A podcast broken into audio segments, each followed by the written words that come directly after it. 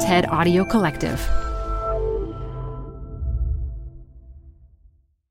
The past two and a half years have been pretty intense for everyone at home, at school, and at work. There have been so many instances of social structures breaking down. Trust has been eroded.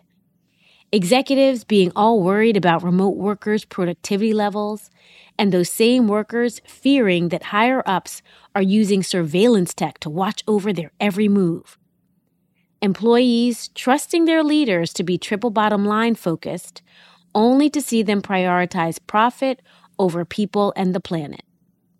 And then there's transparency, or rather, a lack thereof, in terms of open and honest communication between those in power and those with a lot less power in our workplaces.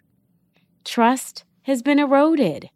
And now that we're entering a new normal, how can companies rebuild trust given how challenging daily life continues to be?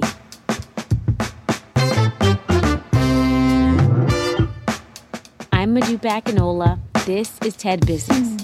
Our speaker today is Marcos Aguiar, a senior partner and managing director at Boston Consulting Group.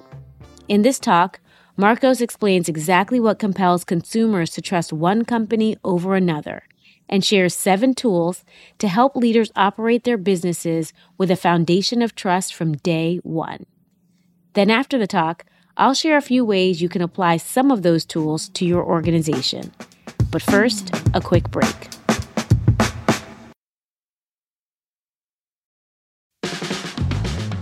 This show is brought to you by Schwab. You're here because you like to keep a pulse on trends in technology. Well, now you can invest in what's trending in artificial intelligence, big data, robotic revolution, and more with Schwab Investing Themes. It's an easy way to invest in ideas you believe in. Schwab's research process uncovers emerging trends, then their technology curates relevant stocks into themes. Choose from over 40 themes Buy all the stocks in a theme as is or customize to better fit your investing goals, all in a few clicks. Schwab Investing Themes is not intended to be investment advice or a recommendation of any stock or investment strategy. Learn more at schwab.com slash thematic investing. Hey, TED Business listeners. We're supported by our friends at Working Smarter, a new podcast from Dropbox exploring the exciting potential of AI in the workplace. Working Smarter talks with founders, researchers, and engineers about the things they're building and the problems they're solving with the help of the latest AI tools.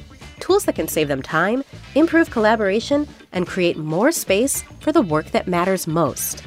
On Working Smarter, hear practical discussions about what AI can do so that you can work smarter too. Listen to Working Smarter on Apple Podcasts, Spotify, or wherever you get your podcasts. Or visit workingsmarter.ai. This episode is brought to you by Progressive. Are you driving your car or doing laundry right now? Podcasts go best when they're bundled with another activity. Like Progressive home and auto policies, they're best when they're bundled too.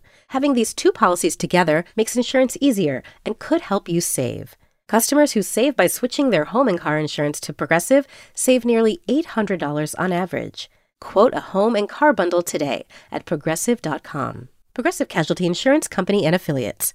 National average 12 month savings of $793 by new customers surveyed who saved with Progressive between June 2021 and May 2022. Potential savings will vary.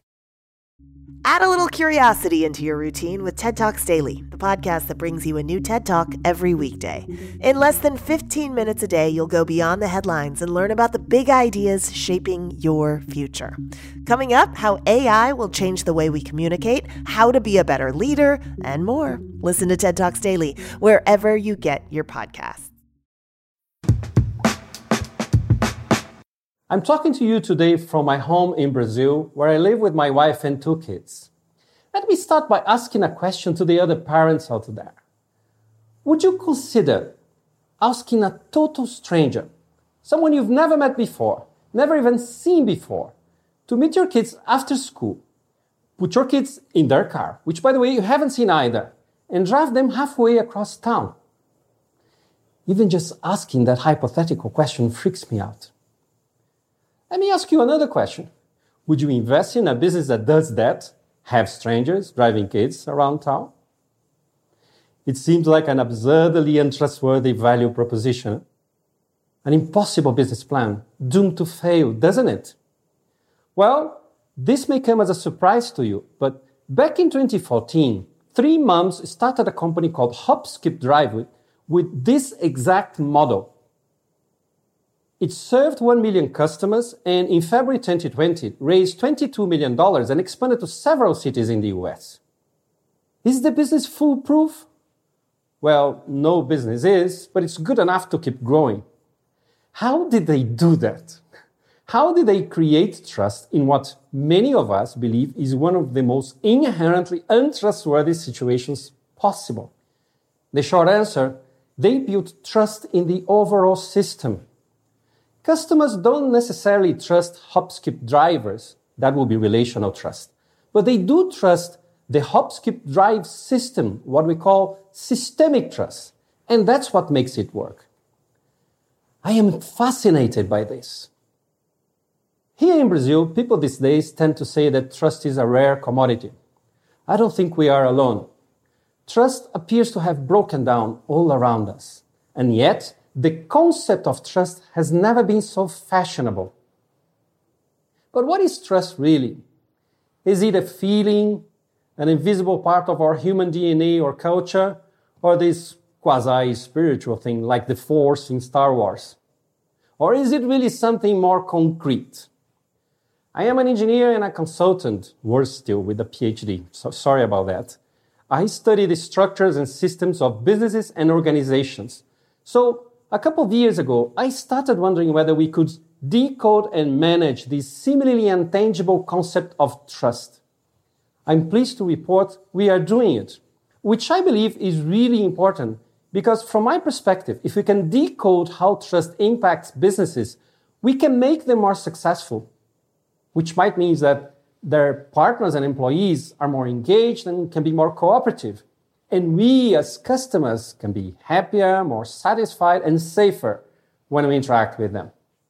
So today, I want to present to you the results of our study and also offer to you a toolbox to build systemic trust. We basically started with a sizable graveyard of over 100 failed business ecosystems. And by business ecosystem, we mean a business that can only function if all participants cooperate. Care.com, a childcare ecosystem, is a great example. Independent babysitters independent parents all have to work together in order to make the system work. Amazon and Apple iOS are also business ecosystems. It is that necessary cooperation that makes those business ecosystems a perfect laboratory to study trust. And in this study, we define trust as the confidence that someone or something will deliver on a promise or behave as expected. We went into this wanting to understand whether trust was playing any role whatsoever in this failed ecosystem's inability to scale and grow in comparison to their successful peers. For instance, we studied Orkut versus Facebook. What is that? You don't know what Orkut is? Why doesn't that surprise me? RIM BlackBerry versus Apple iOS or Android. HouseTrip versus Airbnb. I bet you haven't booked your last vacation on HouseTrip, have you? You get the idea. What we found is that trust does play a meaningful role between success and failure of business ecosystems. It wasn't always the final nail in the coffin, but it was relevant to send more than half to the graveyard. Why was that? Many of the failed ecosystems made the mistake of naively assuming that cooperation anchored on trust would spontaneously emerge between complete strangers, and yet we found more than 70% of uncooperative behaviors in the failed ecosystems. In contrast, nearly 9 in 10 of the successful ecosystems actively embedded trust right into the workings of the platform. They built systemic trust. In essence, ecosystems were competing on trust. Trust had become a source of competitive advantage. The question then is, how did they do it? How did they design for trust? When we examine the successful ecosystems, we found seven trust tools embedded in them. Let me start with the first one, access. Many of the successful ecosystems define very well who is allowed in and who can be kicked out of the platform for bad behavior. HopSkipDrive does access well. It takes the drivers through a strict background check before they are hired into the platform. They also have a zero tolerance policy, which is super clear to everyone. So drivers know they can be terminated if they are caught illegally using their mobile phones while driving. Next is contracts. Trustworthy ecosystems formalize a relationship with all participants through contracts. If you've ever clicked the box, I agree to terms and conditions, you've signed an ecosystem contract. Then there is incentives, and this is a big one. Successful ecosystems encourage cooperation through rewards or by motivating participants to interact with each other in a positive manner. eBay and Amazon use reputation as an incentive. If you're a seller and you have good reputation, you can charge higher prices for your products. Then there is control. And I know it's a bit off to talk about control in trust, but we're not talking about forceful control. It's more like a gentle guidance, like an invisible hand nudging you in the right direction. Successful ecosystems shape the behavior of participants so the kind of cooperation required will emerge in the platform. Uber does control well when it dictates to the driver the best route to take, so the passenger trusts the driver will not take the longer route just to make some more money. Then there is transparency, which is super clear, isn't it? Sort of ecosystems who are trustworthy make past and present behavior visible to everyone participating in the platform. And that's the reason why you feel a pit in your stomach if you've ever booked an Airbnb with a host who is new to the platform and doesn't have any reviews yet. And of course, Airbnb has managed to make transparency work both ways. If you are a guest and you trash a house, the other hosts will know about it thanks to Airbnb review system. Then there is intermediation. How does the platform act as a middleman in the moments of truth of cooperation? Taobao, Alibaba's online shopping platform, does intermediation when an escrow agent between sellers and buyers basically holds the seller's money until the buyer says she is satisfied with the product. Last but not least, mitigation. How does the platform handle mishaps or prevent them from happening in the first place? Did you know that LiveAuctioneers, an auctions platform for arts, collectibles, and antiques, has a broad protection program that guarantees payments on the platform. That's an example of a mitigation. So those are the seven trust tools, the toolbox. Even more interesting is how they appeared combined in a successful ecosystem we studied. On the one hand, there is no silver bullet, no single tool that can solve for trust. On the other hand, you don't need the seven tool to be successful. You need 3.6 on average. So how do you pick? It depends on the kind of ecosystem you are designing. If interactions among the participants is key, like in most social media ecosystems, you will require a combination of access, transparency, and control in order to be successful. These are the very tools Facebook uses, and these are the tools, interestingly enough, causing Facebook so much grief right now. When there is a man last mile for the delivery of the promise, like in most gig economy ecosystems, then you will require mitigation in order to cater for failed delivery. When there is a large asymmetry of information, say between sellers and buyers in used goods marketplaces, then you require a combination of intermediation and mitigation. And of course, when there are many dimensions to the platform, you will require a larger combination of tools.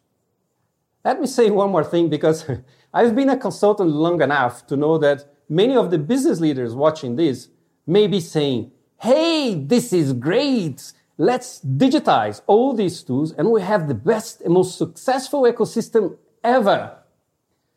Well, before you move to action, let me tell you something. Yes, digital plays a meaningful role in enabling trust and in some cases, the very existence of the ecosystem. You could say that digital can be the backbone of systemic trust. However, there is no such a thing as trustless trust. No matter how fabulous the code, how advanced the blockchain, digital cannot solve for trust alone. And that's why we found 9 in 10 of the most successful ecosystems to be bionic, bionic trust systems, meaning they use a combination of digital and non-digital human tools, such as contracts, policies, governance, in order to build trust on the platform. At the risk of showing my Star Wars fan card again to you, think about it this way. If you want to build a successful ecosystem and a trustworthy one, you need to think of the Jedi, the Skywalkers. Every time they go into an adventure, they take their favorite droids with them, R2D2 and C3PO. They actually make up a bionic team. I know today we talked a lot about trust in business systems. However, that's not where the conversation should end. Systems are all around us. Schools, governments, healthcare. Could those systems become more trustworthy through the use of the tools in the toolbox? I don't see why not. So if you are designing any system, but especially an ecosystem, give those tools a try. If you do that, I can almost guarantee the force will be with you. Trust me. Thank you. Canva presents stories to keep you up at night. It was an ordinary workday until The Singapore presentation is at 3 a.m. the office was shocked. That's when we sleep. Maya made it less scary with Canva. I'll just record my presentation so Singapore can watch it anytime. Record and present anytime with Canva presentations at canva.com. Designed for work. Apple Card is the perfect cash back rewards credit card. You can earn up to 3% daily cash on every purchase every day. That's 3% on your favorite products at Apple, 2% on all other Apple Card with Apple Pay purchases, and 1% on anything you buy with your titanium Apple Card or virtual card number. Visit apple.co slash card calculator to see how much you can earn. Apple Card issued by Goldman Sachs Bank USA, Salt Lake City branch, subject to credit approval. Terms apply. Marcos's seven tools are really eye opening. Let's take a look at how to apply some of these tools to situations at work where trust has been eroded. First up, access. What happens when certain people don't follow through with a mandated action, like not attending a critical training that has been offered several times? Well, one response would be to cut off their access to a coveted resource, such as a private portal with vital information. Next, incentives. We all know that if your company says they value teamwork, but the only award given out annually focuses on financial performance, obviously people will work harder at being a top performer than a team player. Put your money where your mouth is, or in this case, put that bonus, that raise, that award in the pocket of someone who's exhibiting the behavior you're seeking. And finally, transparency. Like employers being open and honest about when you need to be in the office and giving you space to be productive. Instead of unexpectedly asking you to attend an in person meeting, then you arrive, a bit disgruntled knowing that you're more productive at home, only to find there's no real space for you to get work done afterwards. Talk about rage. My hope is that the more we delve into situations like these that help us understand why employees are less trusting, the more we'll be able to apply Marcos's tools in a way that rebuilds trust for all.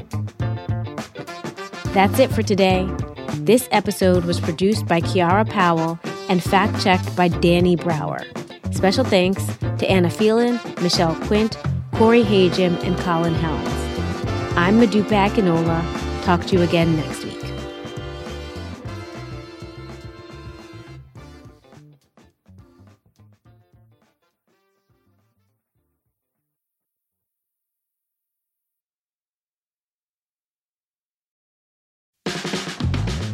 Support for the show comes from Brooks Running. I'm so excited because I have been a runner, gosh, my entire adult life.